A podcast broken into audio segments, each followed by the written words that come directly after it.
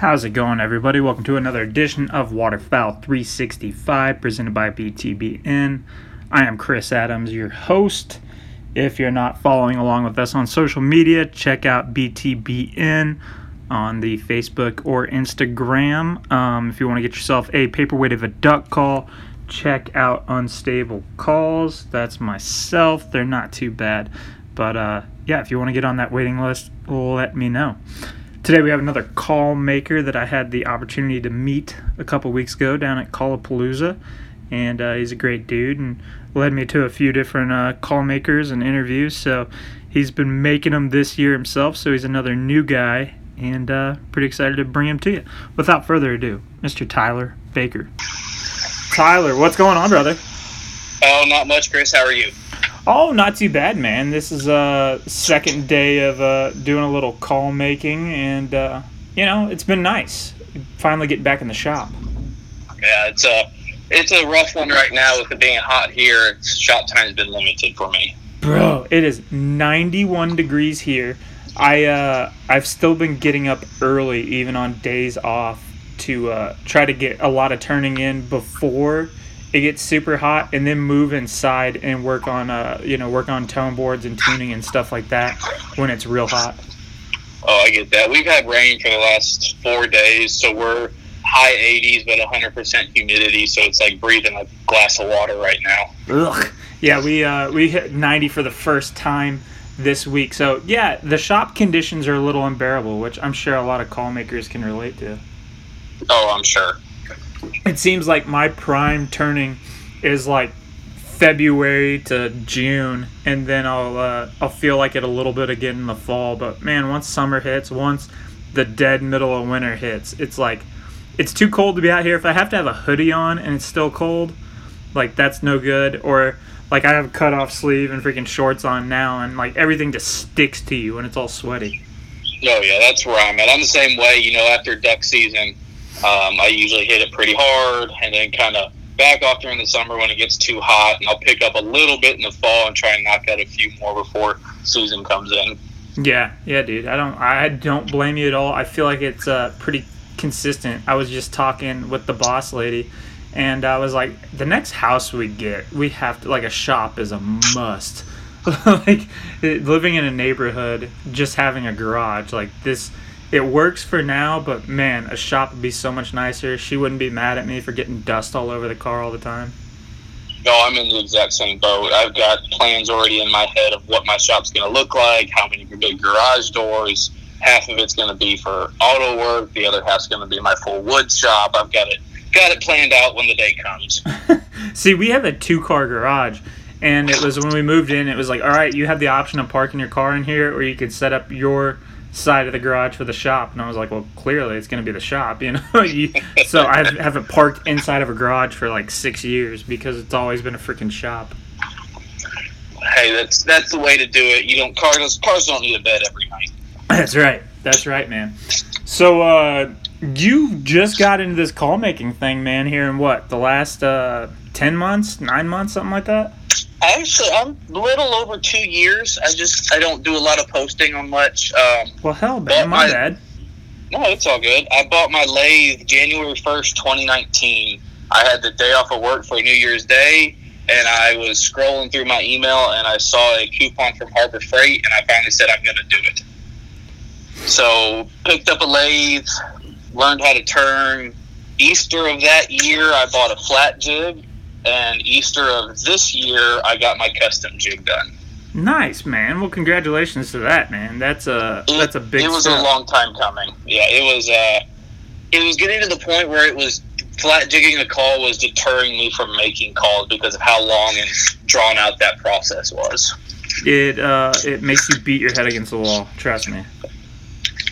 I can only imagine. How many of you done flat jig? Uh. 350 ish, 300 to 350. I don't know exact. Are you ever going to get a jig, or are you just going to let that be your trademark? Man, it, it's kind of become my trademark. It always seems like I have plans for it, but I just never do it. And now with the podcast in the last year and stuff, like everybody knows, like that's my thing is I flat jig. And uh, let me tell you, dude, my hands just get so worn out doing it all the time. Like you said, I I flat jigged two calls today um, from like 10 o'clock to 1 o'clock or so, and that's probably about all the flat jigging I have in me for the day. After that, you know, you just kind of beat your head against the wall. I could never get that much into it. I'd get like halfway through in like an afternoon or an evening and then put it up and have to come back to it the next day. I could never, I think once or twice when I really needed to get a call done, I, I pushed through and got it done and tuned in a day. But most of the time, I took two days on it. Just I get so used to blowing it a certain way, I had to walk away for a little bit to blow it normal again. Oh yeah, yeah, that's definitely something I like to do. Is finish it up, let it sit for the night, and then come back and adjust the next day. Because, like you said, yeah, you you you get so set in the way that you're blowing it. I'll also pick up a call off the shelf, and you know any random call, trade call or whatever, and just run it and be like, oh yeah, this is what I'm. This is the duck. You know that because you just get that sound stuck in your head from flat jigging. You're like, I don't even know what I'm listening for anymore. I think the first about eight months I worked up a flat jig, I kept like three extra calls in my shop from other people just to have something to clear my clear my palate with almost. Yeah, yeah. I mean that's such an important tool that, you know, it's just trying to figure out what the heck you're going for, man. Yeah. So you started two years ago. What what uh you know what was the collection? Were you a collector before that? What's what's the backstory? No, I, really wasn't. Um, when I first wanted to learn to call, I joined Call Nut. So I've been in Call Nut since 2016. Mm-hmm. Um, so got to watch a lot of people that came up in your group. Uh, you know, the the rise of Michael Meredith and the reigns of the Mike Stelzners, and I got to see a lot of that. Um, and there was one gentleman that is not. He does a lot of live turning on Facebook. You know, you pay a little extra, you get to watch your call turns. And when I first joined Call Nuts and I was just in the duck calls, I would sit there and watch the ribbons fly for hours. I was so mesmerized by it. Um, and I've always worked with my hands. I work in construction now. I thought it was something I wanted to do. At a couple different points in college, I had the money saved up to buy a lathe, and then something came up and it went somewhere else. So finally, after finally settling down here in Memphis, I had the money. They were on sale at Harbor Freight, and I jumped in with both feet.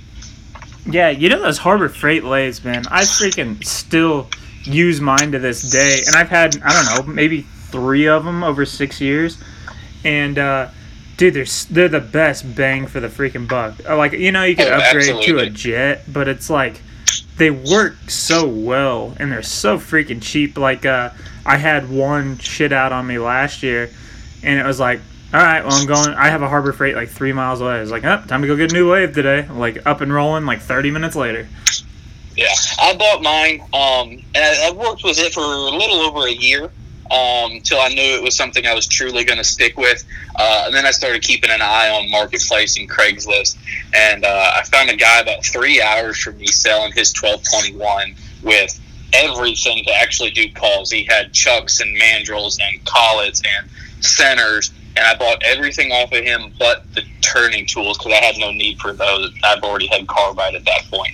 And so, um, about a year ago, I switched to the 1221, and I'm telling you, uh, never having to change a belt is the most amazing thing ever. Yeah, I can see that. Like that is definitely the only real downfall. good night. Oh, good thing I got this water. No beer today, right? Mm. Okay, so you saw you joined Call Nuts. You kind of got into it. Um, like what? What's the the duck hunting history, man? Like what's your uh, like So, how long you been doing it? Yeah, I grew up wing shooting, so I was born in Iowa and grew up pheasant hunting. So wing shooting has always kind of been my passion. Uh, Ten years old, we moved to Georgia, learned to deer hunt, kind of get into turkey hunting. Um, was watching, you know, the old school Duck, not Duck Dynasty, but Duck Commander videos, like before they had the A and E show. Watching them and thought, man, that's so cool. I want to get into it, but I had no one around me that duck hunted a whole lot. Um, and I get to college, and one of my first roommates is like, "Dude, I love hunting. Let's go." Uh, took me on my first hunting trip. First duck I killed is a hen bufflehead on Lake Guntersville in Alabama, and from that point on was hooked. Um, got in with some other guys, hunted all through college. So I went to Alabama. We had some public land around there. We could go shoot woodies and occasionally get into some groups of mallards if the weather was right. And then now living in Memphis, I do all my hunting in Arkansas. Nice, man. Uh, freaking, I can't remember. It was your buddy. I want to say his first name's Slade, right? Yeah, Slade okay. Johnson. Yeah, yeah, yeah. Slade, who's been on the podcast before, uh, for anybody who's listening, I told him that when I lived down there, that anytime there was any type of altercation, you know, you might have got a little too big for your britches at the bar and getting ready to get your ass whooped, uh, just yell out "Roll Tide" and somebody's gonna jump up and have your back. Oh, absolutely. The whole you know, state spent, of Alabama. I spent my four years there, and the state is very much so divided. But even if, say, you're in Mississippi and you holler "Roll Tide," I think an Auburn fan would come help you just because that's how everyone is down there. Yeah, it's a it's a funny thing. Like the the no like you know the Saints. Once you get closer to New Orleans, like people are pretty strong supporters of the Saints. But you get in that weird Mississippi, Alabama line area, like Meridian down to Mobile. Like there's just no pro team. Like Alabama is the pro team. Yeah, that's funny. You know, I still try and go back once a year to watch a game. Um, I've been to several NFL games. I've been to huge, big. Uh, college games, but there's nothing like being in Bryant Denny. I've, I've been to a bunch of SEC schools, but there's nothing like Bryant Denny. Yeah, that's freaking wild. It's it holds what like 110,000 or something. Yeah, they're holding more than some of the pros are, but I think they're right at 110, and there's talks of redoing the north end zone to add even more. That's insane. I think Arlington, uh, Jerry World. I think that's the biggest stadium. Maybe not with the new ones that have opened, like Las Vegas and stuff. I think they're only at like eighty thousand. Yeah, it's freaking crazy. So you uh you you grew up wing shooting pheasant and stuff. How weird was that to move down to the south where there's no pheasant? Like in Missouri, good luck. It was. It, it happened when I was ten years old. So going from being a Midwest boy at 10 years old, you know, I went from fourth grade to fifth grade is when we moved. It was a complete culture shock in more ways than one. I mean, going down to the South where I talk different than everyone else, um, didn't know anyone in any of my classes. Everyone had been in the same classes for like five and six years together. It was it was crazy, um, but finally made some friends that had places to hunt. Um, and learning to still hunt, it's still not my favorite thing. Deer hunting, I I always say I deer hunt till duck season rolls around. I duck hunt till it closes. I take the time off. Then I hit the turkey hard, and then I start fishing. Yeah, I'm i just I, the the deer is to put some meat in the freezer quick, and then I, I move on. Yeah, that's one thing, man. I'm the same way. I just cannot sit still long enough for deer hunting. Like rabbit hunting was my jam, and then it was like as soon as I found ducks, it was like everything's on the wayside. Like, uh, yeah, that, that's how it was for me. In the camaraderie aspect of it, to where you can hang out and talk and freaking BS and you know eat snacks and laugh at the guy who falls in the water. Like that's that's what really drew me to waterfowl hunting. And I'm the same way. You know, deer hunting, you're off by yourself, and but pheasant hunting is the same way. You're walking the field, or you're walking the ditches with your dad or your granddad or your friends, and you're making fun of each other and you're talking, and that's what drew me to it as well. You know, um, laughing at whoever fell through the snowdrift or whoever tripped over a log, which is usually me. so were you guys hunting like these big, like uh, as far as pheasant hunting goes? Are you guys hunting like these big, huge ag fields and just freaking? So what? Go ahead. What we do is up there you're allowed to road hunt. So from the fence to the road is considered public land. Whoa, shit. Um, it may be owned by someone, and so you're allowed to walk the ditches. And if you scare up a bird, you can shoot at it. And if it lands over the fence, even if it's posted, you leave your gun behind, you cross the fence, and go get your bird. Um, so you know, we might every so often get into somewhere that would let us hunt on you know a, field, or they leave some strips of corn up. Uh, but for the most part, man, we just go hunt ditches, uh, ditches and draws up, up around up around big ag fields, but never necessarily in them. it's amazing how much they hang out. Like here, where I'm at in Missouri, I don't know if up north there's much pheasant at all anymore. But here, in, where I'm at, dude, there is not a pheasant within 250 miles. You know, like it's not anything like that. And when I went out to hunt Colorado a couple years ago, we were driving from freaking Duck Hole to Goosefield or whatever, you know, on the morning, and you would see nine, ten freaking roosters just hanging out on the side of the road and just run across, and it's like, dude, there are pheasant everywhere here. It And, depends uh, on the year. They, you know, they may have a bad hatch a couple years in a row, and they'll, their numbers will be down for three or four years. Um, like my grandparents still live in South Dakota, so I try and sneak up there every now and then and get a hunt with them. And so, you know, their clutches have all been down the past couple of years, but they're kind of back on the rise again now. I think uh, I don't know like how much people go into it. I know pheasant hunting is like a rich man sport. Oh, very much so. Yeah, I I think that's why duck hunters and stuff like it's such an easy transition because you know duck hunters it fits every block of life. Like you know everybody knows their poor duck hunting friends that you know they hunt the same old 870 they've had 30 years and you know wear the same leaky waders they've had forever and do a walk in with some freaking old busted up decoys. And they've been doing it. Or you can go out there and have you know thirty forty thousand dollar leases. It, it Yeah. just fits everybody but there's definitely a rich man side of duck hunting too It's the same way with pheasant hunting. Like you know, those guys they'll go kill their three birds and they're happy with it. Then you know those guys that you know they go up there for a full week and they're paying thousands for the lodge and they're shooting their their ten thousand dollar over and unders and you know then there's the guy out there with his like my granddad hunts with a 16 gauge bolt action because that's what he likes to hunt with. holy hell bolt actions kick like a freaking mule hmm 16 gauge Sears and Roebuck bolt action. Does it have the the no butt pad on the stock Oh yeah, just a hard piece of plastic. God bless, dude. I shot a freaking, uh, I think it was a 10 gauge with a steel plate like on the back. Bro, shooting 12s all day long is nothing. then you go shoot one of those suckers. I'm like, yep, nope. People were just harder back then. Oh, absolutely. A guy I work with, um, he used to do some guiding out of pits, so he'd shoot back up and shoot, you know, shoot stragglers with his 10 gauge. And he's gotten to the point now where he only shoots a 20 gauge at ducks because of how long he shot a 10 gauge.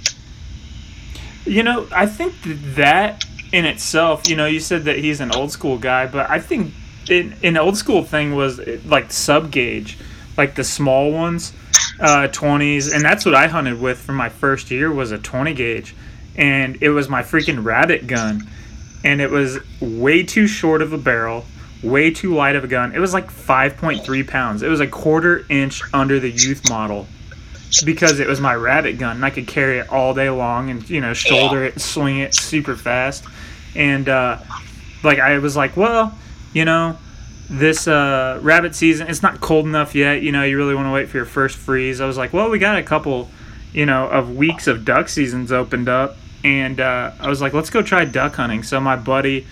His grandpa used to duck hunt and had a bunch of old freak Cabela's decoys and stuff like that. And uh, so we went out there, greener than hell, knew nothing. We just went out to the lake and threw decoys and sat down. And uh, bro, that was the longest first season ever until it finally clicked of what the hell we were doing wrong.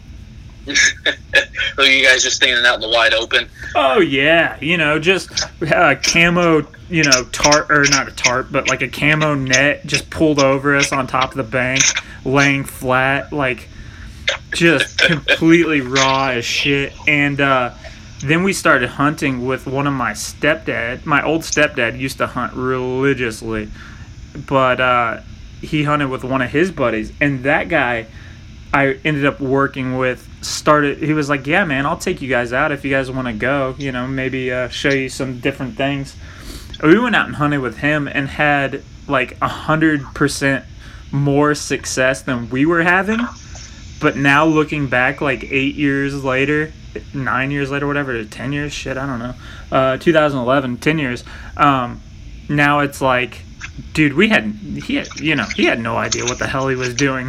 Like, but at the time, it was so much better than what you were trying. oh yeah, yeah, no scouting, no nothing, showing up to the same cove every weekend, putting out the same freaking you know two dozen floaters with freaking three spinners, and it was like you know we were killing a couple ducks every day, and it was fun, and it was way better than what we were doing. But it's like man, nowadays if I could only take you on a hunt, now he's he's so much older, it's harder for him to get out with us. But it's like if I could only take you on a hunt and show you, put you on one of these freaking twenty five honker beat downs,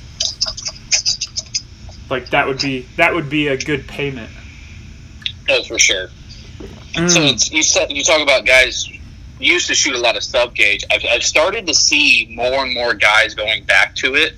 Um, so I do a lot of shooting outside of just hunting. I shoot a lot of sporting clays and things like that.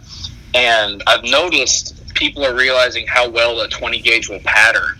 And so I think I've hunted with one, two, three, four, five, six guys in the last two years that have all switched over to nothing but 20 gauge. Um, they they get a M2 20 gauge. They ship it off to Rob Roberts, forcing cones, trigger job. They get it dipped, Cerakoted while it's all there, um, and then they let him set it up with one of his like T1 or T2 chokes, and they shoot black cloud through them, and they will pattern better than my 12 gauge all day long. yeah, I, I've I've seen the same thing you're talking about. Is everybody's going to that twenty gauge, and yeah, they pattern so much well, so so much better. Not I was about to say so much weller. That sounded ridiculous, but uh, I'm drinking water. I swear. Um, yeah, they pattern so much better. It brings a little bit more. Uh, you know, you have to think about your shot a little bit more too. Yep. you know, it forces you to make sure that bird's in closer, and and it brings a little more sporting to the guys that have been doing it for thirty years. That you know they had those magical spots where they kill limits. You know, two thirds of the season. You know, breaking out the twenty gauge just gives them a little extra. A little extra sporting to it, and and allows them to hunt longer. Like he's got the guy I'm talking about. He's got a bad neck now. He can't shoot a 12 gauge, but shooting the 20 allows them to be sporting and also still continue to hunt. Yeah. With shooting all those clays and stuff, do you wear like hearing protection while you're hunting? Oh, uh, no. And that's more, for me, it's more of a safety thing. I like to hear what's going on around me.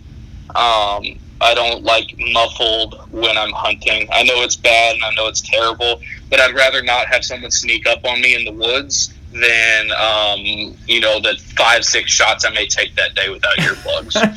I, I feel you. There, we had a story about somebody sneaking up on us. We had no earplugs in, and we're hunting uh, this rock bluff. The lake was super low, and it's like a 15 foot face of a rock bluff, but you can climb down it like it's a nice, easy little path. And then it's like a mud flat for a good 300 yards out on a point, like where three rivers meet going into the lake. So it's just like this amazing freaking spot for traffic. You know, it's like a no scout type of thing where you just show up and there's birds going to be overhead if the weather is uh, right and we actually have birds in this part of the state. But we were down there hunting on it and we had built up, you know, a bunch of cedars and drug a bunch of crap and put it up against a rock brush and had us a nice little semi permanent blind out there for the season. And uh, we're sitting there just in the blind BSing with each other. And I think we had just had a group work and shot a few. And we're just talking back and forth. And Justin Strain, who's always on this thing, uh, you know, he was doing the football stuff with me over the season. And uh, we're sitting there. I don't know what made him say it, but we're talking about how, how good of a, you know, a, a group that was. And he yells out, no brakes on the rape train, which, you know, obviously it's not you have to be careful saying that on a podcast. Yeah. But uh, yeah, just you know, we're all laughing and joking around, and then a freaking MDC agent is like, "What'd you say?" And we all turn around and look up. We're like, "Oh, hey, what's going on, sir?"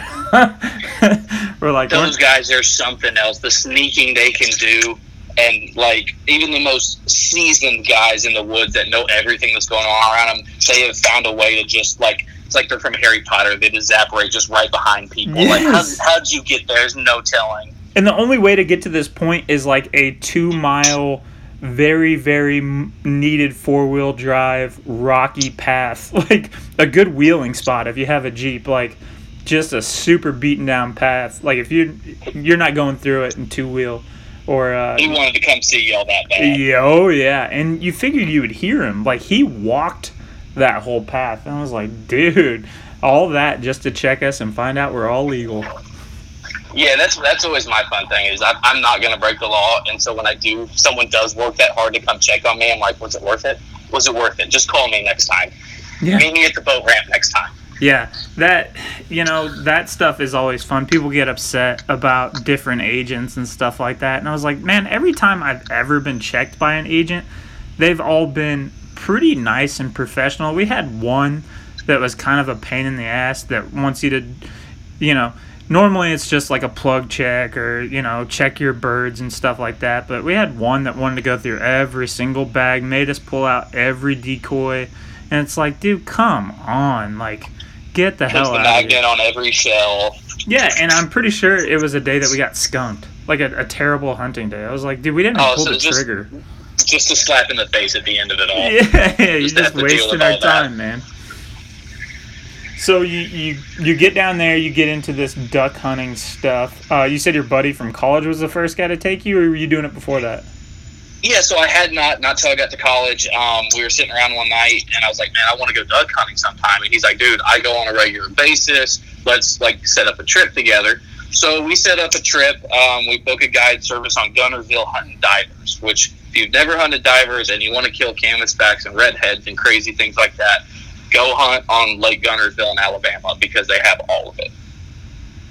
And so we go down there, hunt our first year. Um, don't just absolutely smack them, but enough to enough to light the fire in me. And so come back to school the next year. I order a pair of waders, um, and I hunt a season with some other friends of mine on some public ground around Tuscaloosa. Um, the Sipsey, there's a couple lakes within an hour or two. We start hunting all those spots. Um, and then it's when I start to see, you know, I watch these guys, friends of mine that know how to call, that have been calling. They grew up in Arkansas, have always hunted there. They know how to call, and I see that that relationship between someone on a call and a wild animal, and that that that animal, that bird responding to it.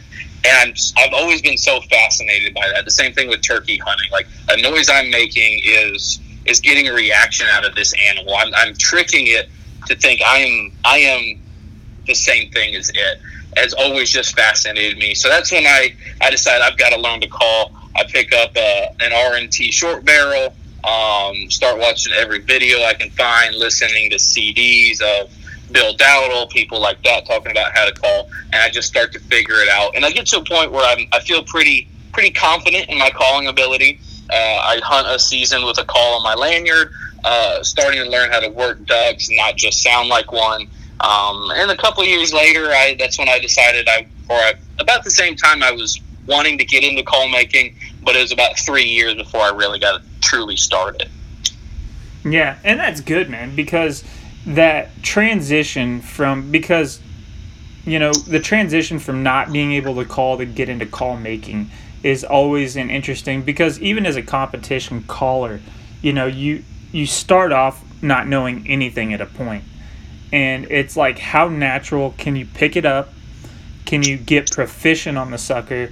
And then once you think you're proficient, find out that you're not at all from a really really good caller and like Yeah. continue to get better and better to the point of you know respectability maybe not on a step on a stage scale because the way that you know calls went forever I, I don't know how it was with you know like hand turn stuff back in the the 70s and 80s and stuff like that before like big name companies came in you know the stuff you see on the on the store hmm it's all CNC'd, all that type of good stuff. But it was you have to win worlds, and you might have to win it a couple times, and then it was like, what's the nat- the natural progression? What happened to every single person that won worlds for freaking twenty Oh, years? Yeah, they're all making calls or have their name on someone's call. line. Yeah, they're a call Yeah. company after that. So it was Yeah. like, as a hand turn guy, it's like, well, you know, you you don't have the world championship attached to names. Like I can't think of any really of the guys that you know we know in the group and stuff like that that have the calling championship attached to their names, even though there's some world champion call makers. If that makes any sense. Yeah, I don't think there's anyone that that made it all the way. You know, Domingo got close. Um, Shanahan does a bunch of calling. Uh, with a he makes a few here and there, but I don't think there's anyone like that's doing the small batch hand turn stuff that is a world champion. Yeah. Well, aside from freaking John, which of course yeah. he's he's a crazy man on his own. But yeah, Shanahan he, he Shanahan makes some really freaking good calls, and Shanahan's a great caller. I know that for a while he was uh he was doing a lot of CNC stuff just to you know run a business, and uh, I know he was doing it from a distance and tuning calls like on his lunch breaks and stuff like that. He posts Insta videos all the time with that crap.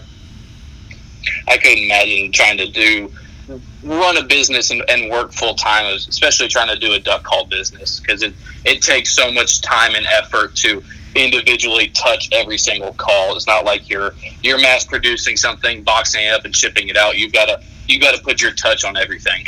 Yeah, yeah, for sure. So you know, it, it what I was getting to was um, you know being a call maker and like what was the process from going to uh, like running a call, making a call, and figure having somebody else run it and figure out if it was good enough. Yeah, so I spent. There was, I think there was one time during the summer I, I left a call in my truck and I would run it. I had a 45 minute drive to and from where I was working at the time. I ran a call 45 minutes each way, so an hour, almost an hour and a half every single day, just to just to try and get better. Um, and that was just because I wanted to be a better caller. That was even before I had a real notion of wanting to make calls. Um, but it's a very satisfying thing when you get it to do what you want it to do. And then it's heartbreaking when you hand that call to someone and they're like, yes, it needs this, this, this, and this. Touch this up and work on that. And, and then you, then you get back on it and you fix those things and you realize that it's an even better call than before and then that that satisfying moment when you hand it back. So like I gotta hand my call, or I talk to Jeremy Chin every now and then. He lives a couple about forty five minutes from me, and to have him, you know, someone else who makes calls and knows what they're doing, run a call that you've put two years of your time into, um, and say that's it. I like that a lot. There's nothing I would change if I was if that was my call. Is a very satisfying thing. Yeah, yeah, man. That's totally what I was going for because I think the same thing. I think it's so hard to learn and develop one and I can speak from personal experience like without having that other person to like bounce ideas off of and you know uh, really figure it out. I think that's a a tough thing for call makers to do because like you said you worked on yours with a flat jig for 2 years and it's great with all the new call makers. I love support new call makers and stuff like that. But it's always interesting to see how quick somebody comes up with a tone board sometimes. Yeah, um, I, it is interesting to see. Um, for me, I I have no intention of truly selling calls. Really, I mean, if I sell them here and there, cool. Um, so for me, it was about perfecting it and getting it to be what I wanted it to be and what I thought I could make. So it wasn't about you know getting it done quick and and moving on to the next step. You know, I do things in between, like figured out how to do inlays and figure out how to do tips and caps. But the whole two years was focusing on the way it sounded. And and that's the best way of doing it, man. Like even as many as I've flat jigged, there's some that still just stump the ever living piss out of me. I'm like, all right, you know, I know all the measurements are good. They're all the same. Everything is almost identical. Hell, it's even the same material. It's like, why in the hell is this one not working? And it'll take me three times as long to freaking flat jig it and tune it than the call right before that. Oh, I've got one right now. It come off my, you know, I can pull one off the jig and it'll be perfect. It'll be exactly what I want. Maybe a little touch of sandpaper. And I've got one I've been on for three days now. It just come out of the jig and just isn't quite right. And trying to just get it there before I ruin it because it's got inlays and everything else on it, and I'm supposed to send it off for NWTF, so I don't want to restart on it. I heard uh, that's the bad thing about doing super custom jobs. Stelzner commented one time we were talking about how long it took to to make a call, get it tuned up, and he po- he posted a comment. I don't remember whose post it was on originally, and he's like, "Dude, if it's not done in 15, 10 minutes, I scrap it and go for another one." Uh, I have a little more patience than that, but I'm also not trying to live full time on it. So I can I can understand where he's coming from. oh that. yeah, yeah, most definitely. You don't have time to sit around and mess with crap that long. Yeah, after about ten minutes, you're losing money at that point. Oh man, that's always the most heartbreaking thing when you do like you're talking about an NWTF call, and uh, you get it all done. I mean, it's got inlays, it's sleeved, it's of a really expensive burl. You know, like everything is just done to the nines. You've already got the CA finish looking good, and then you go to start working on the tune, and you're like. I cannot believe I'm about to scrap this freaking insert because it is about to give me a freaking coronary trying to figure out and diagnose this sucker. Like I've gotten to the point where like I won't even finish finish the call like until it's tuned and ready to freaking roll because I don't want to you know waste that tuning time or the uh, finishing time. Oh, I get that. Those are the ones that when I finally i'm done with it, I smash with a hammer just because it makes me feel better. I, I grab a ball peen hammer, I set it on the concrete floor, and I whack it. I used to do that a lot. I uh, I, I try to quit because the first time that I see my children pick something up and smash it, I'm gonna lose my mind because it'll be hundred percent my fault. It's oh. like I had one. I was gonna take the Callapalooza with me. Uh, barrel cracked on me, so I redid the barrel, did the insert, get the insert cut. I put the first cork in it, and it's got a bad spot. Snaps the cork notch off. Oh. I kept the barrel, smashed the insert, By the end of it, it was a whole new call, and it didn't even end up going with me because I just didn't have the time to get it finished. I think that is a thing too, man. That I've found so many times over the years that, like, some of them just go together smooth as butter. Everything works out perfect. You don't have any problems. You turn it in and out, done. Tune it up, in and out, done. It's ready to go. And then some of them, it seems like every single thing about it just wants to fight you and be cursed. Like I've had just oh, flat out cursed calls. Like uh, you know, you'll freaking I had one the other night that it was a piece of maple and uh, turned it down, got it all done, banded, polished. Um, I hadn't done clear coat or anything like that yet, so not polished, but polished the band, got it all fitted because I, I leave a shoulder on mine, so I fit up my bands and then I trim off the little bit of excess. And uh, got everything ready to go, and I go to grab this sucker off the lathe. It was Tuesday night, and it was still hot, and I was a little bit tired at that point and wasn't paying attention. I grab it by the band and just burn the ever living piss out of myself. And this was a real punky blank, so it had lots of little freaking holes in it and stuff. So I'd been CA filling and like taking a lot of careful, you know, t- taking my time on it to make sure it didn't have a blowout. And uh, I freaking grab that sucker. It burns the ever living piss out of my hand. I drop it on the freaking floor, and the barrel just cracks. It splits in two pieces. I was like, "You've got to be kidding me!" I was like, "That's a wrap. I'm done for tonight." Yeah, I had, I have had to quit doing. I can do a CA, make it shiny. I've had to quit doing it because I, for some reason in the shop, I just I fumble everything, and the number of CA calls I've had to redo the CA on because I drop it, and then have to redo it to the point that I've just stopped doing CA altogether. That I, I don't want to take that chance of someone dropping it or myself dropping it and ruining the finish on it. Yeah, I uh, that's another Mike Stelzner tip that I saw from him a long time ago was a rubber mat underneath your uh, lathe. Like yeah, I have one under my lathe, but unfortunately, under I still have my Harbor Freight lathe set up for polishing. Uh, under that lathe, I do not, and that's the one that likes to grab calls from me and sling them across the shop.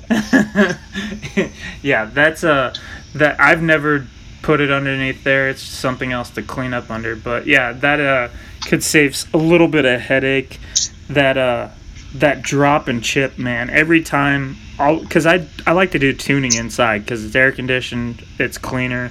Like you know, I can just sit down, throw on Netflix on the phone or something like that, and work on tuning. And uh, the kids will always want to come up and check out all the work and stuff. And if it's a CA finish call, I'm like, nope, please don't touch it because I don't want to get mad at you if you drop this and chip it. we have a pretty strict rule of no calls in the house while the wife is around. So most of my tuning still happens while I'm sweating in the shop. Ugh. See, I'm very, very fortunate. I, uh, my mom, I said it on a podcast a while back. My mom asked the girlfriend, she's like, "What do you?" Because I was tuning while they were talking in the living room, and I was in the kitchen. They're like, "Doesn't that noise just drive you crazy?" Is what she asked her, and she was like, "It sounds like money to me. That's that's what I'm worried about." See, my my wife grew up around her father and her grandfather who hunted religiously. So she has heard so many duck calls and goose calls over the years that if she never hears another one, it'll be too soon. Really? And here I am. I decided to start making calls. I was gonna say it, it's in her genetics at that point. Like she should be cool with it. She should. You know, her granddad learned to duck hunt from Chick Majors. Holy cow! Um, so her granddad, her like her great great grandfather came to Memphis, came to America making golf clubs, passed down a few generations. Her granddad's in the shop, the duck or the the golf club shop. Chick Majors and another guy come in to get some golf clubs made, and they see her granddad sitting in there at you know 13, 14 years old. They say, "Hey kid, you want to learn to duck hunt?" So they take him duck hunting. They teach him how to hunt. They teach him how to call. They play a bunch of practical jokes on him, and he it lit a fire in him for duck hunting, unlike any other. I mean, he was a sixty or sixty days a year kind of guy. Um, when he first got married, after like 15 days in a row, his wife looked at him, was like, "Are you really going duck hunting again?" He said, "Yep," and closed the door and walked out. it's not. Am I going again today? It's how long am I going to be there? yeah, you know, he grew. They they hunted the Cache River, and so her father and her grandfather, if they're not going out to kill limina mallards, they're not going out. Like they're not going to go out and struggle for a couple gray ducks. They're not going to go out to shoot gadwall. They're going to go out shoot aluminum mallards if they're going to go. They've just gotten to a point that if if it's any kind of struggle at all, if it's not a you know a mallard shoot, they're not going. You know, I feel like that's a thing that is just a natural progression as a hunter. Like, I I love waterfowling. Obviously, look at all the crazy crap that I do with it. You know, but if as bad as it has been lately, and I've caught flack from other guys that are like, "Oh, you're not a real hunter if you're not going every single day." I'm like, man, it was different when I was young, no kids, didn't have you know other things that were more important to me. But now it's like, if it's 60 degrees in December, like, yeah, I'm I'm probably out today, guys. I'm probably gonna hang out and go out to the park with the family instead. I think that's just an like I couldn't imagine doing that you know six seven years ago where it was still balls of the wall every single day. There was one year that we added up. We hunted like 105 days from dove season all the way out until the end of turkey. It was like four or five days a week while working full-time jobs. Hey, I couldn't imagine doing that while working full time. I love my sleep way too much to hunt 60 days a year. we were doing uh working it was me and justin. We were working at a company and we were uh 3 to 11 and so every morning it was like get up go hunting come home take a nap. And then we had you know a couple of all-nighters that were just horrible ideas. Leave from work and go hunt and then get back by noon and come back into work. Like just insane. The things that gave me gray hair long before i should have gray hair. Oh, absolutely. you know, I had that conversation with Colton. Is one day is for me, it's about the enjoyment of it, and if I'm like four days straight of you know only three four hours of sleep, I'm not enjoying it. Um, I'm just not. I get I don't have much sleep, I get grumpy, I get irritable, and I know that. And so after like if I get a good three day weekend, I might hunt all three days, but then the next chance I get, I'm gonna sleep for twelve hours. Yeah, see, I I'm the same way, man. I get really freaking grumpy. Um, we went from doing that to when Justin and I were working on the show along with a couple other buddies, as we were going to work three to eleven. And I've said this on other podcasts. I don't know how many times I say it. So for people who are listening, I'm sorry if you hear it all the time. But we were going and working from three to eleven getting off work, going and sleeping a couple hours, usually getting up by 3:30 in the morning to go hunt, and then I was coming home after the hunt by you know 9:30, 10 o'clock every day, and I was going through footage and trying to arrange footage, and the way that our last season of the show was is uh, shows were due Friday night to air on Saturday or air on Sunday. I can't remember. So it was like we were hunting during the week. I was going through footage, and then it aired on Sunday, and it had to be in by Saturday. That's what it was. and then I would spend all Saturday after the hunt finishing the final edit of the freaking episode for it to air the next day. So it was like you try to be a couple weeks in advance, like have episodes ready to roll, and that's how I try to stay. But it was like nonstop, like three to four hours of sleep for months on end, and like constantly sitting in front of a computer or hunting or getting paid to do a less than spectacular performance at my job because I wasn't sleeping. Yeah, I, I couldn't imagine doing that. You know, I've had those times in life where I'll go a month where I'm running four or five hours of sleep for whatever reason. But after about a month of it, I'm done. I can't. I take two months to recover from it. Yeah, there's there's a big reason I don't do that crap anymore. I uh, freaking Raggio called me the other day and he was like, you know, just talking to me. He's like, "Hey man, I'm glad to see you're doing these things again." He's like, "What's up with the hiatus?" Like, uh, you know, I, I got used to listening to you all the time, and then you took that hiatus, and I was like, you know, I was doing it to myself again. I was going too much, doing too much work, coming home from my job, and uh, trying to trying to uh, set up and do a podcast immediately or work around guys' schedules, and it was like figuring it out. And I was like, dude, I was just too much too soon at a time while trying to work. It's like these one a week, maybe get up to two a week at some point, but I try to keep it on my days off so that way it's like not affecting the family time and stuff like that. So that way it's enjoyable to me because this conversation is enjoyable to me. If I was tired and been doing it every day, it's a bit more of a struggle and I don't think that it's fair to everybody that listens for me to like not be into it. Yeah, you know, someone like I've listened to basically all of them, and um, I think that we would all rather have one a week from you and have this last for three, four, five years, however long you carry it on, than to have you continued what you were doing, seen the burnout, and never had it again. Yeah, for sure, man. It, it's more sustainable for sure. Absolutely. And it you know, I think I even reached out to you at one point. I was like, "Hey, man, like, you coming back? Because like I enjoy it. It's what I listen to when I know I'm in the shop or driving to and from work. That I was I was missing it there for a little while. So I'm glad you're back up and running with them. Thanks, man. I appreciate that. And it's it's crazy when you realize how addicted to like that type of stuff because I drive ten hours a day, um, you know, just for my job.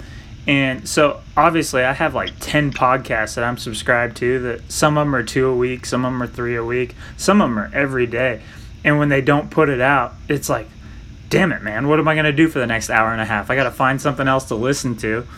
I've yeah. I've got like 30 books on my Audible account that you know I've already ran through all of them, some of them multiple times, and it's like you know you're constantly looking for uh, new stuff. It's crazy how it gets addicted. Yeah, I like to save the podcast up. I try and every couple of months I try and head down to Louisiana and do some inshore fishing. So I try and I'll save up seven or eight so I can take up that six hour drive with them. I feel you, man. It's like uh, the I've been off the last two days. I haven't listened to one of my normal subscribed podcasts just so I know Friday tomorrow's gonna be a good day. I'm gonna have a lot of stuff to listen to. Yeah. so we'll get back into this uh, this call thing, man. So you're working on tone board two years. Get that thing happy with how you like it. Learning tips inlays. Um, what was like finding information on that stuff like? Was it pretty easy for you or was it uh was it a challenge so from time to time? I got on THO long before i even bought a lathe. Um, i'm a researcher. Uh, i'm going to research everything i do before i do it. So i spent probably six months reading every post I could find on THO before I even bought a lathe. Um, so a lot of the a lot of the things I or tips or tricks or methods that I use, I kind of picked up from the tutorials on on THO. I was crushed to see it gone, but very happy that it is back now. Um, so I kind of had a decent understanding of at least the process before I bought a lathe. Um, I'm rather mechanically inclined I, I'm a general contractor. I work in construction for a living. So figuring out how things go together and problem solving, I do on a daily basis. So when I have, you know, I say I've got an idea, I want to figure out how to do it. If I can't find a solution for it online that I like, I'll, I'll come up with a way for it. Like I'm in the middle of doing a fluted call right now, just because I love the look of it, and I I had to do one for myself. yeah, dude, fluted calls. That is my favorite thing that Alan Whitson does. Oh, absolutely. I had a long talk with him at Callapalooza about it. That he did one in acrylic, like a, a fluted acrylic call, blew my mind, and I wish I knew where it was because I'd try and buy it. Yeah, that dude, I uh, he like I, I mentioned on the last one, he is one of the first custom call makers that I ever met before I even got into this thing, and uh, I was pretty disappointed because when I got there, he was working. Uh, he was in the competition, wasn't he? Uh, I don't think he was this year. I think don't he know. was on the team that did not return. I don't know what the hell he was doing. Maybe he was. Uh, he was kind of in and out. I think that, that he'd been there all week, and I think towards the end of it, he rolled out a little early. Yeah, I saw him for like a good like ten minutes, and it was right as we were leaving. And I was like, "Damn it!" It was the same way with everybody, man. That was my favorite thing that I've done as a call maker is going and just putting faces to names, and uh, you know, having these in-depth conversations is cool, and I really enjoy them. But it's so much more fun to talk in person, and uh, that that was definitely one of my favorite ones. But I wish I had more time to talk to everybody. So I did the same thing you did last year. So last year I went, I drove over. It's a two-hour drive from Memphis. So I drove over in the morning, hung out all day, drove back, got home about midnight, and I told myself then I was like, next year I've got to stay. So this year I got off work on Friday, drove over, got there Friday afternoon, uh, hung out all Friday, and then hung out all day Saturday Saturday night. And the people you meet there, the the collectors, the makers, everyone, um, it is an absolute blast for some someone that is into the call making. Yeah, yeah, I dude, that was it was everything, and it was cool to see people that like that I don't that I haven't done a podcast with, like um, Brian um, Spray. Is that his name?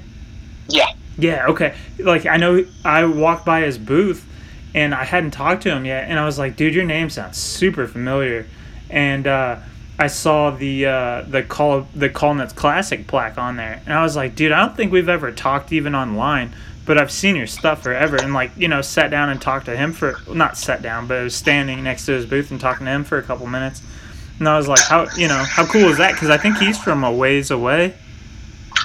yeah. There was a lot of people that drove a lot of hours to get there. Um, a lot of guys. Like last year, I was able to meet guys like Ron Davis and have chats with them. But like this year, to be able to like sh- like meet Sean and Landon and Joey and um, the people like that that I wouldn't normally even meet outside of call making or even within call making to get a seat them. I mean, for John and Angie to put that on for everyone is just a truly amazing event. Yeah, yeah. It was. Uh, I even I posted it on his, and I think I said it in the last podcast. Like I apologized to Landon because Joey said that he had come up with Landon, and he just said his first name. And I was, you know, you saw me wrangling freaking children. I I didn't even put two and two together, and I gave him a head nod. I'm like, hey man, how's it going? Didn't even realize who it was. And it was like, well, hell, you know, I feel bad now because I feel like a jerk. I think he fully understood. I mean, everyone gets so overwhelmed. Like, I wish I would have had more time to talk to uh, talk to Ron this weekend or that weekend. I, I didn't get the time for that. Um, I think everyone understands it's busy, but we everyone knows we'll catch them on the next one. Yeah. How about freaking Wa- Ron's wife being a trooper, dude? It was their anniversary, and that was I their know. trip. There is no way I would have gotten away with that. No. no way. Especially like it's cool. Like I was lucky enough that she came with me to do like the two-hour pass through that we had, but sitting out there in the heat all day long, and I know that with me, and freaking especially if you know Korea was there longer while I was there, dude, we would have ended up way too many beers in. Yeah. I would have been making an ass out of myself. Uh, I tell you what, there was a lot of alcohol consumed uh, between Friday night and Saturday night. Um, it was a fun time.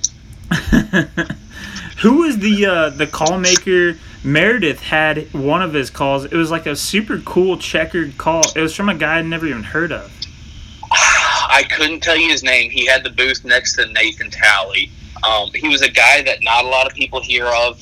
It's not as far as the collectors go. He hasn't become real collectible yet, but he had he must have had 40 50 hand checkered calls there and they were all beautiful and selling them for like a hundred dollars That's I mean, what I was gonna say.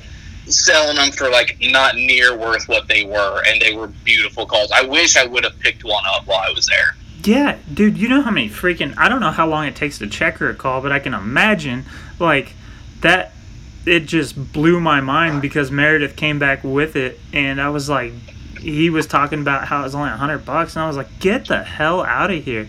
That's like a, a real weird subject with call making is like what the hell is the price supposed to be? And I was like, I know it's supposed to be a lot more than that. Oh, absolutely. You know, some guys that are doing it for fun, you know, just barely cover cost, and you know, some guys are really, really expensive. But I think we could all agree he was way too cheap on his calls for the amount of time that was going into each one of those. I I agree. mean, they were they were three pa- three race panel, fully checkered calls.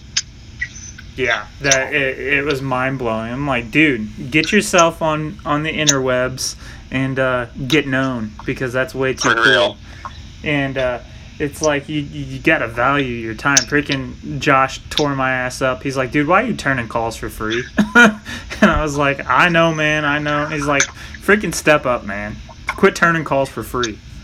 See, I like doing the ones for free. You know, I, I didn't get into it to make the money. I think I looked at my book right now, and 16 calls have left my shop this year, which is very little compared to some guys. And I think two thirds of them have been for free, just because that's that's what I'd rather do with them. I sell a few here to buy some more wood with, and to recoup some of my investment. And I just I like doing it. To me, it's it's about the camaraderie. Like I've got a client, he's bought five off me in total. Well, after this most recent order, he announced he was having his first little boy, I was like, "Well, I'm making a blue velvet call for him for his for his son," and it, it's that kind of thing for me that that I also got into it. I wanted to be able to make gifts for people that I hunt with or that are close friends that would appreciate them. That that's something that I made that were functional and last forever. Yeah. Well, I can understand that. I mean, like, not quite literally free. Like, the giveaway calls and the stuff for your friends. I don't mean like that. He's pretty much harping on me about selling too cheap. like, you're barely covering materials, buddy. And, you know, I try to shoot for like 100 to 125 calls a year. And he's like, dude, you're Yeah. doing a lot more than, uh, than, you know, the typical, like, I'm just giving them to my family and friends type thing. He's like, stop freaking selling crap for free. Yeah, he, you know he's got a point that some guys out there that you know if you got a name behind you, someone like Colton, someone like you, or or Meredith. I mean, you, they could easily get three hundred for a call, but some of them that's not what it's about. But I think you do have to find that line where it is worth it and kind of helps to prevent some of the burnout if you're priced right.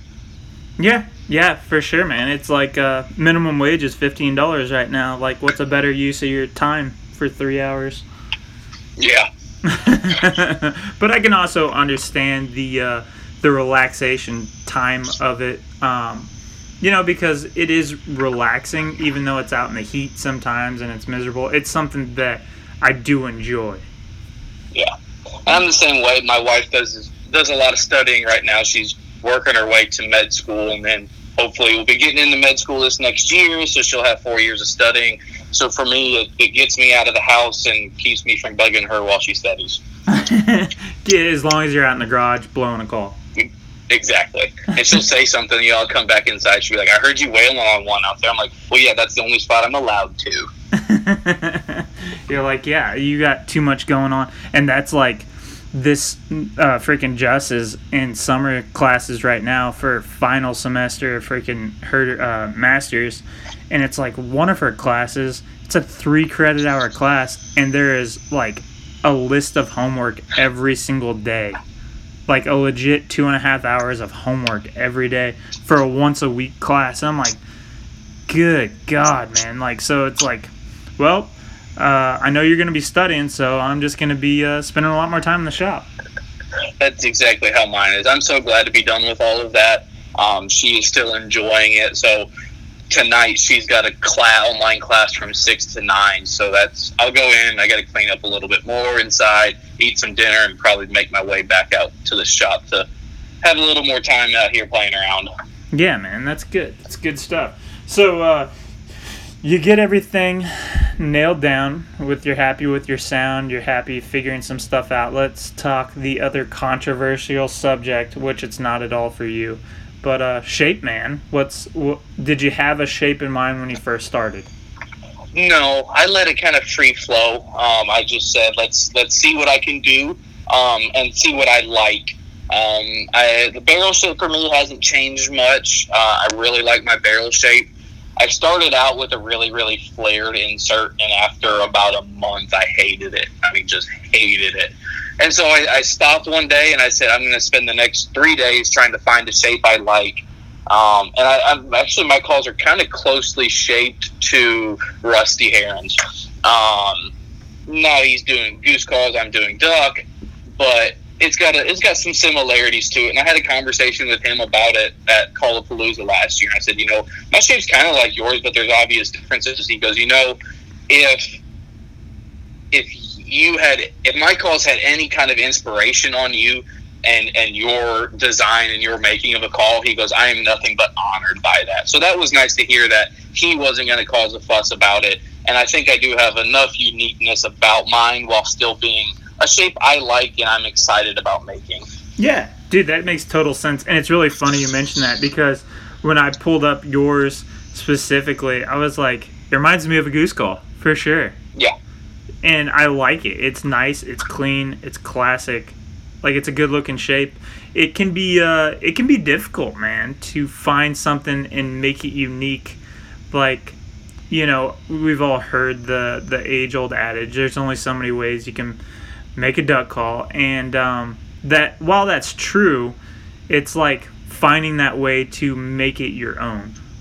Yeah, and I tend to disagree with it. That I think if someone is truly buying a call to buy a call, and for the appreciation of what a custom call is, they're going to see the differences in it. Now, if yours is a tenth of an inch away from someone else's, yes, it's going to be an issue.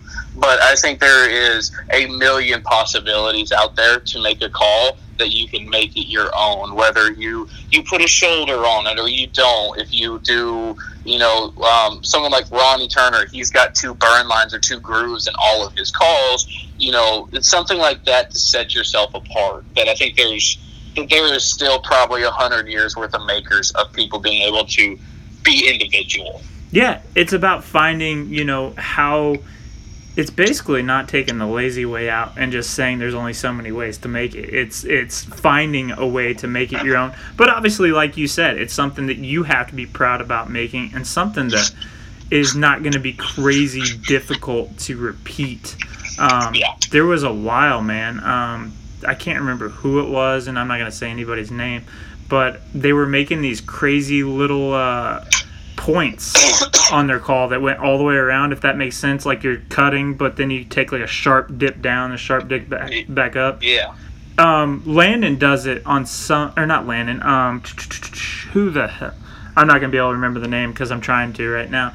But um, these crazy little flares. One of the guys that was turning his crap live all the time that had um, the oh, he was like a 4D and a 5D, and you could get however many points on yes, yes, like So that is that is the gentleman that actually inspired me to call make because I loved watching him turn a call. yeah, that's so insane. Do you remember how much hell he was catching?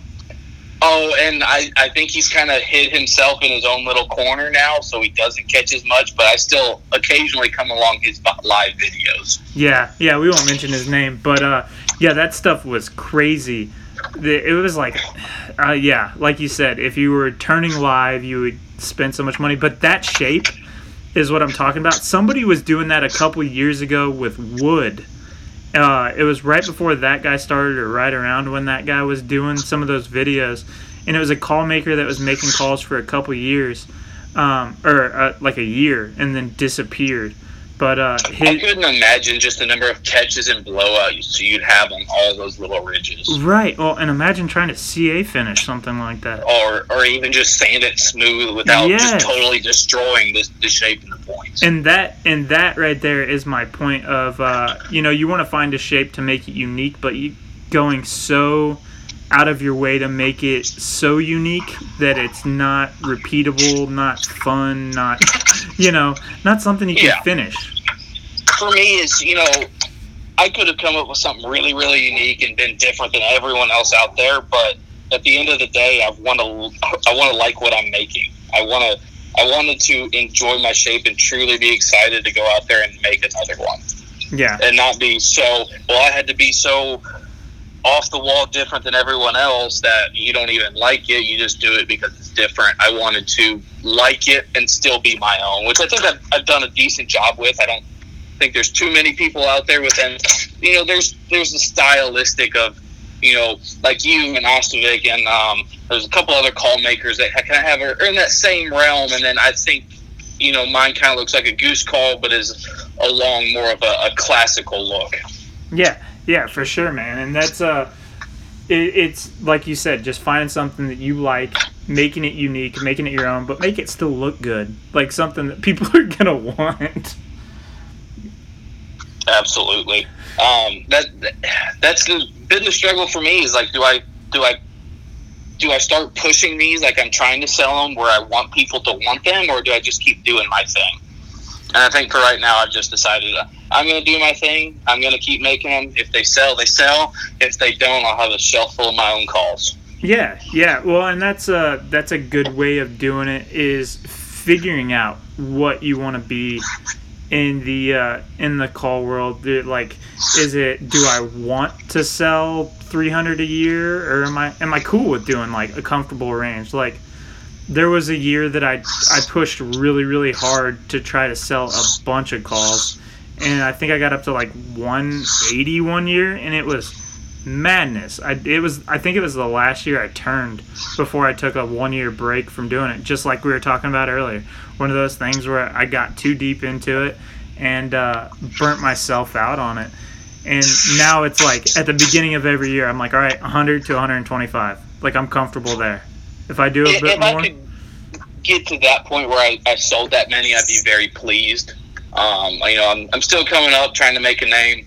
I'm not very vocal on social media, so I don't I don't get a lot of attention on there, which is fine by me. I'm not a big social media guy, um, but for what I am right now, you know, I want this to be a lifelong hobby for me. So, you know, if I spend the next five to ten years on duck calls and then maybe pick up figure trying to figure out pot calls or, or start doing strikers or owl hooters or grunts or slowly add in other things is, is kind of my goals you know at some point i might figure out how to checker a call or like right now i'm, I'm working on fluted calls i just want to grow with it and have this be a lifetime hobby for myself Yeah, for sure, man. Especially as a hobby, you know, as like being a hobby, there's a lot more freedom associated with it. That was one of the things that I really wanted to do when I first started back up. I was like, I don't want this to become part of my income.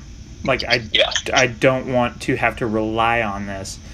And you know, as time goes on, it gets a little bit more towards that area, but it's like I don't I don't want to lose the passion for it being forced to have to Yeah. do it.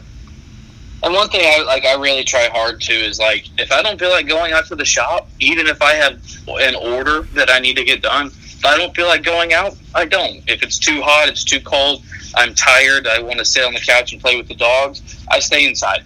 If, if I want to do it, I go. If I don't, I don't. Just to just to keep, I try and prevent burnout with that. Yeah, that's uh, that is perfect. That's the best mindset to have. And you know, not even so much burnout, but it's like, am I? Are you really going to get my best work if I'm making myself do this? Yeah. It uh, it can really cause some problems. Yeah, no, definitely. And you know, I work a rather high stress job, and so for me, it's is it's my relaxation. And so if it gets to a point where it's stressful, I'll stop for a week. If I if I feel like it's it's getting to be any amount of pressure, ah, I'll see you later. I you know all my stuff's paid for. I have no payments on anything. I'll shut that garage door and come back to it two weeks later. Yeah, absolutely, man. I, like I said, I think that's the right mindset to have, and it's the uh, the best sanity mindset you can have.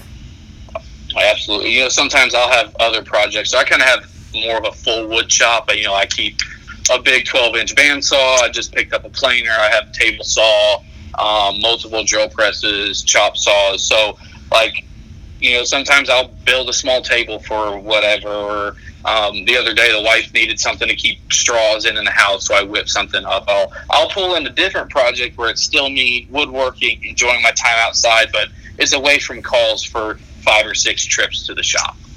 Yeah, it's that that creative outlet. You know, like I say on so many, you know, call makers are just a, a weird group of of of creatives anyway. You know, like you can't go out there and do what we do if you don't have that creative bone because if somebody tries to get into it and they don't have that, like you can just see it. Like it, Yeah. it, it's too easy to tell that people are just slapping crap together. You know, they they slap it together. You see them around for a year and a half. They push the sales really hard, and then then they're gone. Yeah, and the the way that you're doing it is the way to ensure that you stay doing it. Because I was talking with Nathan about it. I was like, man, every year you see you know 20 call makers pop up, and they'll be the new guy, and then a year later there'll be 10 of them, and then five years from now there'll be five of them still doing it, and Yeah. it's like uh, it's it's just keeping it fun. Like if if you get into it and you try too hard and you haven't established where you want to be, then uh, you're not going to keep doing it. Yeah, I mean it. I mean it for the longevity, as I feel everyone like everyone starts out to be in it for the long run, but it's it's how many actually stick it out. I'm hoping that if I take steps early, uh, even if I do say take a year off and play with pot calls for a year, I'm still in that realm and I'm still around all of that. Bro, I can tell you a guy that freaking he. The first thing I remember seeing him turn was a duck call, and then got into, or maybe he did a couple pot calls before that, but he freaking was gonna get into. When I sold most of my stuff to him when I first got out, and it was Jesse Jefferson. He was trying to get into duck calls. He turned a few, and they were freaking sweet. And then he got into pot calls, and dude, that guy has taken off like, you know, name any any call maker that's been the hot call maker of the year the last couple of years. Like his freaking pot calls are insane. Really, Yeah, I have yeah. not seen any from him. Uh, yeah, yeah. yeah. Check it. I Jesse, let me plug your actual name. His pot calls are insane. He does a bunch of cool stuff. It's like four C's, I think. Jesse Jefferson. Sorry, this is really bad dead air time, but I want to get the correct name of his Insta.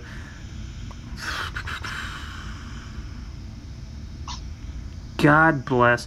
Um, while I'm looking for it, uh, I don't know. I can't multitask. That's the uh, the good thing about being simple. Uh, well, I found his actual Instagram, but not his calls. Jesse Jefferson. Maybe he doesn't have a freaking Instagram, man. I he had a. I know he has a page. What is it? It's been so long since I've looked at it, but yeah, he got into these crazy pot calls, and he, man, I'm sure it's been done a bunch of times, but he's one of the first guys that I ever saw. It's Crooked Ke- Crooked Creek Custom Creations, four four C. He just posted his logo, but I cannot find his freaking page. I'll give him a look up after this and check him out because, like I said, at some point I might try him. You know, I've gotten to meet um, a bunch of call makers uh, that are kind of more doing it on the high end over the past couple years. Um, not necessarily, you know, like guys like John Stevens level, but guys that are doing it full time and out of their shop that are, you know, trying to bring a full line of calls in. Um, there's a, a gentleman out, out of Alabama with, um, oh, I can't think of his name now, Houndstooth Custom Calls, and he's doing pot calls and box calls, and he's got a duck call line, and he makes the best owl hooter out there. Uh, meeting guys like those that are trying to make it full time, but have a, a wide variety is a very interesting thing.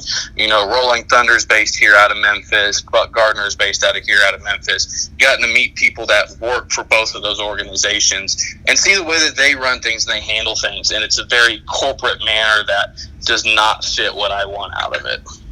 Yeah, yeah, it's you have to when you start going corporate with stuff and try to turn it into a big business, like you don't get to do all the fun stuffs that make custom call makers, you know, custom. And uh, you know, there's a lot of fun. I seen I finally found a picture of some of Jesse's calls. I sent it to you text message here.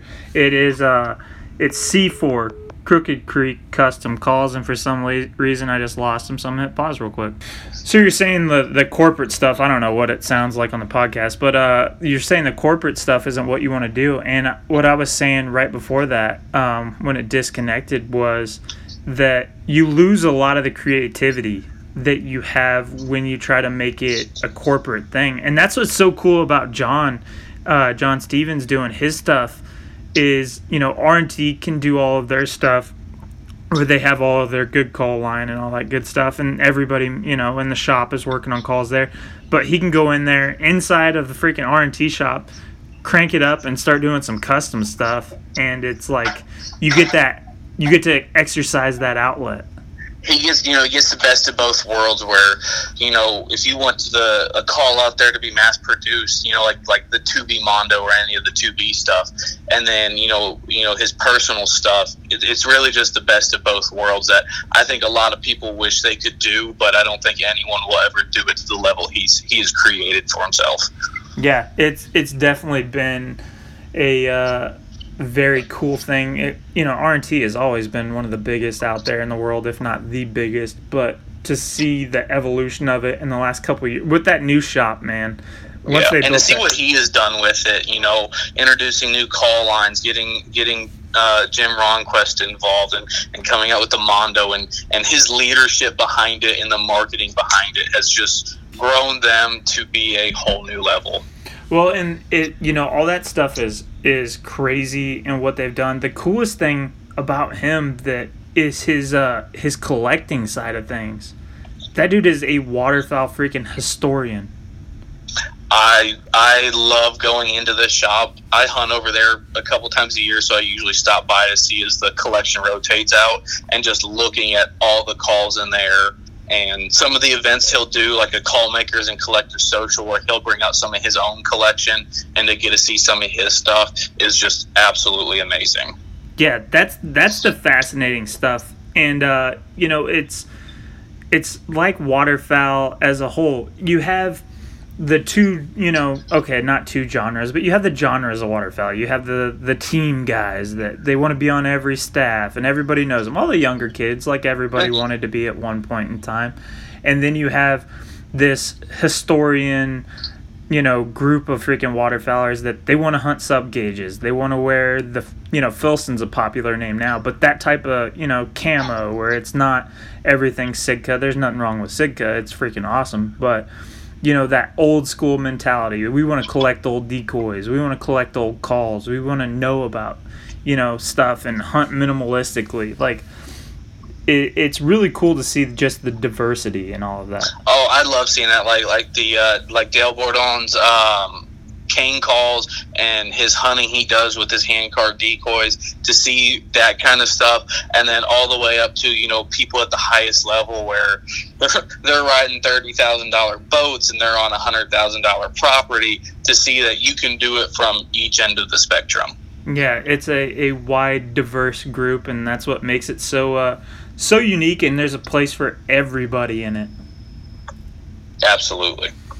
Well, brother, I appreciate you jumping on here tonight, man. It, uh, I know you had a, a long day of work, and uh, I just wanted to say thank you for getting on here, man. It's been enjoyable.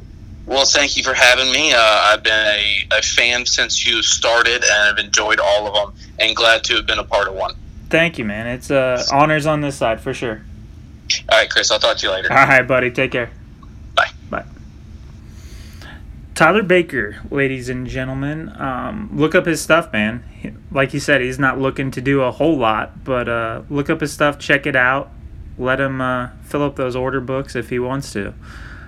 Um, yeah, if you're still listening, get yourself a turd of a duck call, unstable calls, or any of the great call makers that we've had on here. Support the guys that you listen to. Um, yeah, see you.